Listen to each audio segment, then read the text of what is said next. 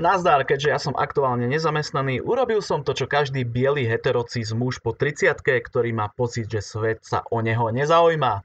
Založil som si podcast a vy ho práve počúvate. Moje meno je Ďuri Búry a som popkultúrny teoretik a toto sú Ďuriho svety, teda podcast o seriáloch, filmoch a toho, čo popkultúrneho teoretika aktuálne zaujíma. Dnes sa budeme baviť o seriáli Sandman, lebo je o čom je to veľmi bohatá téma ako vždy, keď ide o Sandmana. My budeme rozoberať seriál, komiksy si necháme na inokedy. Ďuriho svety. Podcast o fantastike a populárnej kultúre. Prvá časť. Komiks. Viem, že som povedal, že komiksy si necháme na inokedy, ale nejde sa baviť o Sandmanovi bez toho, aby sme nespomenuli komiks ako taký. Takže komiksovú predlohu napísal Neil Gaiman a vychádzala v priebehu 90. rokov a sa zaradila medzi tie intelektuálnejšie komiksy, zatiaľ čo v tých mainstreamových Superman umieral, tuto Sandman riešil ľudské sny. Pôvodne v sérii vyšlo vyše 70 čísel, tvorí ju teda zhruba 10 kníh, ku ktorým neskôr vznikli tri voľné pokračovania a dva spin-offy, dve tenučké knižky o smrti a séria Lucifer. Všetko to vyšlo u nás v češtine, takže to pravdepodobne poznáte. Sandman popisuje zážitky boha snov a príbehov Morfea vo svete DC komiksov a pridružených realitách, ale ja mám najradšej, keď sa Sandman tvári, že sa odohráva v tej našej. Ako si z tohto môjho nadšeného rantu o tých komiksov viete domyslieť, ide jeden z mojich obľúbených komiksov. Je to rozsiahle a epické dielo plné skvelých momentov, ktoré vypovedá o povahe ľudstva a príbehov. Ako amatérsky spisovateľ v ňom nachádzam veľa inšpirácie a musím sa priznať, že Sandman ovplyvnil môj pohľad na svet, na ľudí a na umenie. Zobudza totiž vo mne vieru, že keď na svete existuje zlo a život je krutý, vždy sa nájde niekto, kto je dobrý a chce veci napraviť a hľadá len to pekné dobré vo svojom okolí v ľuďoch. Verím tým idealistickým kecom, že dobré umenie je transformatívne a dodáva nám nové skúsenosti do života. Takú silu má Sandman, lebo tie keci vo mne prebudil práve on. Druhá časť. Seriál. Tak a teraz sa vrhneme na to podstatné, a to na Netflixovskú adaptáciu Gaimanovho Sandmana. Nemá zmysel detailne rozoberať, prečo seriál vznikol, Komiks je super populárny, ale Gaiman sa roky jeho adaptácií vyhýbal. Nedávno však našiel v televíznej tvorbe záľubu a tak je tu seriál, lebo aj na ňom sa plne podielal len ako to šlo, je výkonným producentom, kreatívnym konzultantom a bol zapojený či už zo strany tvorcov, alebo on sám sa chcel zapojiť snať do každého aspektu toho, ako seriál vznikal. A vznikla z toho celkom dobrá adaptácia. Na to, že na mnohé postavy, ktoré sa v komikse vyskytujú, nemal Netflix práva, tak sa vlastne držali deju ako to len šlo. Trochu som sa bál, že z toho urobia modernú akčnú fantasy, lebo Sandman rozhodne taký nie je. Práve naopak pripomína skôr grécku tragédiu, kde ťažisko príbehu spočíva v dialógoch a v postavách, než v tom, čo sa reálne deje. Našťastie to neurobili a ostali pri pomalšom tempe a niektoré dialógy a obrazy prievedli z predlohy doslova od panelu k panelu. Takisto som príjemne prekvapený aj hercami. Obával som sa hlavne obsadenia samotného Morfea. Tom Sturridge, dúfam, že som to vyslovil správne, na mňa zo začiatku pôsobil ako Edward Cullen a jeho výraz pripomínal tvár niekoho, komu strašne, ale strašne treba srať. Nakoniec po pár scénach sa ukázalo, že zachytil Morfea dokonale, hlavne ten jeho zastretý šepot je úžasný. Je v ňom cítiť veky, moc a autoritu, jednoducho to, čo boh snov a príbehov má. Paradoxne, Najslabšia, ale len v porovnaní s ostatnými kolegami v seriáli, je Jenna Coleman ako ženská verzia Konstantína. Isté, že by som si prijal, aby Konstantína hral Matt Ryan, lebo on je najlepší predstaviteľ Konstantína, ale na túto postavu Netflix nemal práva, takže ju zmenili, zmenili ju na ženskú verziu, keďže neskôr sa v príbehu objavuje jej pra, pra, pra, pra, pra, pra, pra babička a tejto zmene teda rozumiem. Nevrajím, že som si nadšený, ale nemám ani nič výrazné proti nej. Hudba seriálu je takisto skvelá, odporúčam vypočuť celý soundtrack, hlavná zvučka je nádherná. Na internete sa ľudia väčšinou stiažujú na tempo rozprávania, ktoré sa v druhej polovici výrazne spomalí. Má to svoje vysvetlenie. Seriál totiž adaptuje prvé dve komiksové knihy. Prvú Preludia Nocturna a druhú Domček pre bábiky. U Sandmanovských komiksoch je totiž taká zvláštnosť pri rozprávaní. Každé zhruba nepárne číslo je skôr poviedková zbierka, ktorá má možno nejaký rámec poviedok, aby vyzerali ako jednotlivý príbeh, ale v skutočnosti ide o krátke poviedky, zatiaľ čo párne čísla sú väčšinou jeden ucelený príbeh.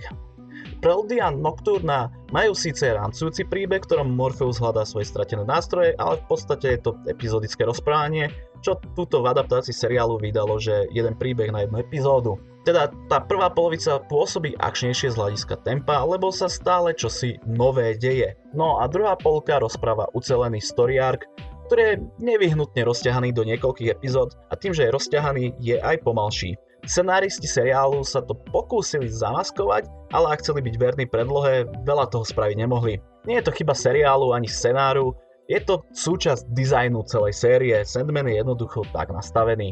Ale chápem, že pre mainstreamového diváka, hlavne toho súčasného, ktorý je zvyknutý na rovnaké tempo v priebehu celej série alebo gradovanie tempa, to môže byť troška šok takáto zmena. Ja to však tej adaptácii nevyčítam, lebo poznám predlohu a viem, do čoho som išiel.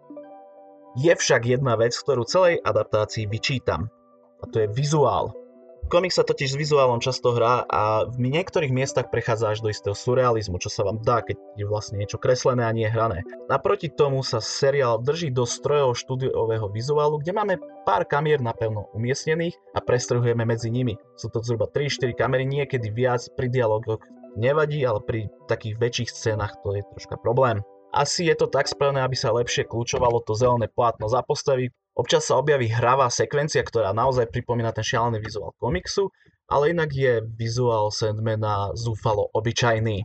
Dokonca aj v tom, čo niekedy zobrazuje zmierlivý, v predlohe je totiž trocha viac krvi a násilia a hororovosti, tuto ostalo to na tej hranici temnej fantastiky a horor sa to občas obtrelo. Netvrdím, že seriál musel byť tiež horor ako predloha, lebo ani predloha celá není hororová, ale pri niektorých scénach si to vyslovene žiadalo pritvrdiť. Chápem, že seriál sa snaží osloviť hlavne mainstreamového diváka, takže jeho nemainstreamovú predlohu musí často sterilizovať alebo okresávať. V tomto mi Sandman dosť pripomína Lokiho, a hlavne vo vizuáli. Máme tu všetky tie bláznivé a neskutočné miesta, ale postavy sa nakoniec aj tak rozprávajú na ulici, v kaviarni, na pláži, v prázdnej hale alebo za malým stolíkom v knižnici. Najviac ma dorazilo, že finálna scéna, keď sa Rose ocitá v snení so Sandmanom, bola natáčaná asi v tom istom kameňolome, kde od 63. boli natáčaní snad všetci doktoria v Who. Cardiffský kameňolom je asi konštanta vo všetkých realitách. Knižke sa totiž prelietávali po snenie a ocitli sa v takom celkom zaujímavom kaňone a potom celkom zaujímavom údolí a tuto stali na jednom mieste, čo bola dosť nuda. Napriek tomu má Sandman stále ďaleko od mainstreamu, hlavne vďaka svojmu hlbavému a pomalému a na dialógoch postavenému rozprávaniu. Ale ja som vlastne jediný, čo som si všimol na internete, že nadáva na vizuál. Všetci ostatní ľudia, aspoň podľa toho orákula sociálnych sietí, sa zdá, že sa stiažujú na to, že je tam málo heterákov, čo ma privádza k ďalšej časti tohto podcastu. Časť číslo 3. Príliš woke. Sandman je plný netypických postav. Medzi inými sa tam objavujú aj homosexuáli a trans ľudia. Internet to zjavne zistil až teraz. Mnoho divákov sa stiažuje, že Sandman je až príliš woke, že je až príliš sa snaží spať menšiny všade a oni sa nemajú s kým stotožniť. Toto mne osobne príde mimoriadne čudné. Je jasné, že v predlohe je možno menej sexuálnych menšín, ale mám pocit, že to číslo je presne o dve postavy. Ono, aj tá predloha je dosť woke, hlavne vzhľadom na dobu vzniku, teda na 90. roky. Je však pravda, že je to tam menej viditeľné, lebo nie každá postava je tak priamo zobrazená. Častokrát to, že je nejakej inej orientácie len v náznakoch. V 90. rokoch sa totiž nezvyklo tak otvorene pracovať s LGBTI menšinami v komiksoch, čo je vlastne dôvod, prečo ich tam Gaiman aj dal. Dnes sa bežne objavujú v médiách a rovnováha začína byť nastolená, takže zaznievajú hlasy, či je to pri Sandmanovi naozaj nutné, keď máme hromadu iných seriálov a médií, kde sa menšiny objavujú. No, akože pardon, ale kto sa toto pýta, že či aj Sandman musí byť taký zjavne predlohu nečítal alebo jej nepochopil. Gaiman vo svojej najväčšej ságe pracuje s témami stretu obyčajného a neobyčajného. Veľa vecí sa odohráva na hranici reálneho a neskutočného. Jedna celá kniha Sandmana je zasadená medzi rôznymi realitami v krčme, ktorá existuje na ich kryžovatke. Na takýchto hraniciach hľadajte hraničné postavy, teda postavy, ktoré sami o sebe sa pohybujú na nejakej hranici. Homosexuálny, ľudia alebo trans ľudia, ktorí sa pohybujú na hranice tých sexuálnych preferencií alebo identít, ale aj perverzácii, sérioví vrahovia, polobohovia a mýty, ktoré sú reálne rovnako ako príbehy o nich. Objavujú sa aj hetero ľudia, jasné, a s pribúdajcimi dielami je ich podstatne v sérii viac, ale určite nie sú obyčajní. Buď sú šialení, nesmrteľní, tragickí, alebo niečo iné zlé sa im stalo. Dáva totiž príbehu o stretu obyčajného, obyčajného, obyčajných ľudí je tak trochu mimo. Aj keď sa tam nejaký objaví, skôr či neskôr sa mu čo si stane a už sám o sebe neobyčajný. Sandman, keďže sa odohráva na neobyčajných miestach, objavujú sa v ňom neobyčajné postavy. Zároveň však všetky odstávajú hlboko ľudské.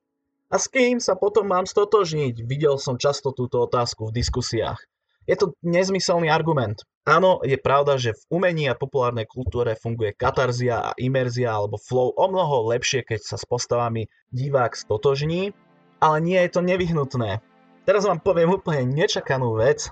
Vy sa nemusíte vždy stotožňovať s postavami. Postavy, ktoré sú iné ako my, nám pri sledovaní môžu priniesť iné pohľady na svet a nové skúsenosti, čo ja považujem za obohajcujúce. A to je tá transformatívna vlastnosť umenia, ktorú som spomínal v úvode.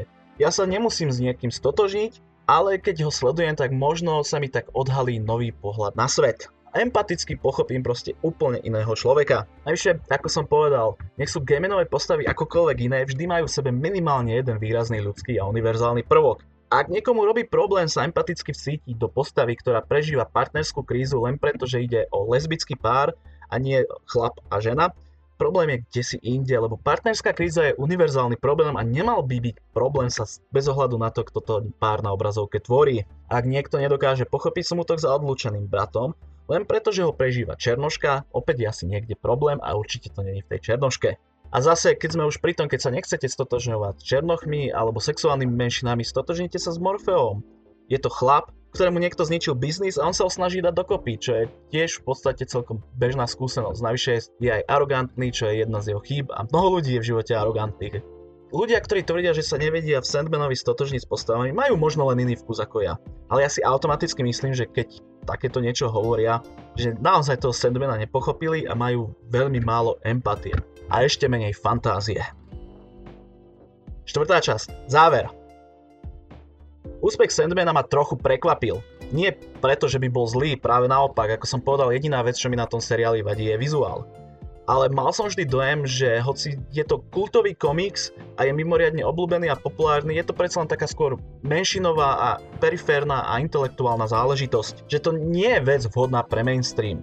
A hlavne tým, že mainstream sa stáva čím ďalej tým akčnejším a povrchnejším ale v mori priemernosti a šedí, čo je momentálne produkcia Netflixu, Sandman neuveriteľne vytrča. A práve preto prvá séria ľudí asi bavila, lebo je to iné, než je bežné teraz vidieť. Je, Sandman je proste iný.